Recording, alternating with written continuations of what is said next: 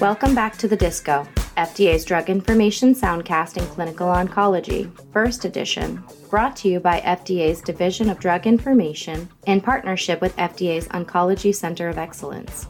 Today we'll provide a quick update on a recent FDA cancer drug approval.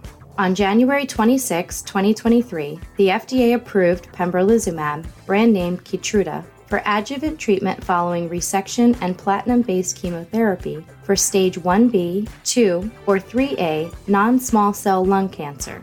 FDA limited the indication to adult patients who received prior adjuvant chemotherapy. Efficacy was evaluated in Keynote 091, a multi center, randomized, triple blind, placebo controlled trial.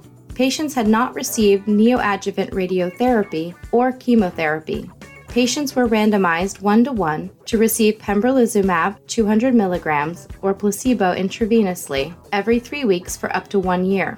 Stratification factors included receipt of adjuvant chemotherapy and region of the world.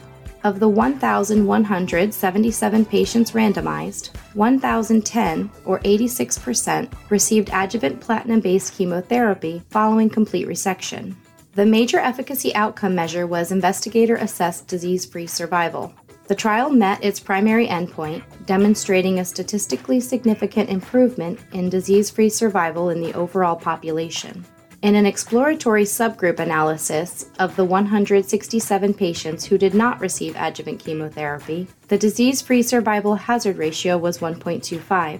For patients who received adjuvant chemotherapy, Median disease free survival was 58.7 months in the pembrolizumab arm and 34.9 months in the placebo arm.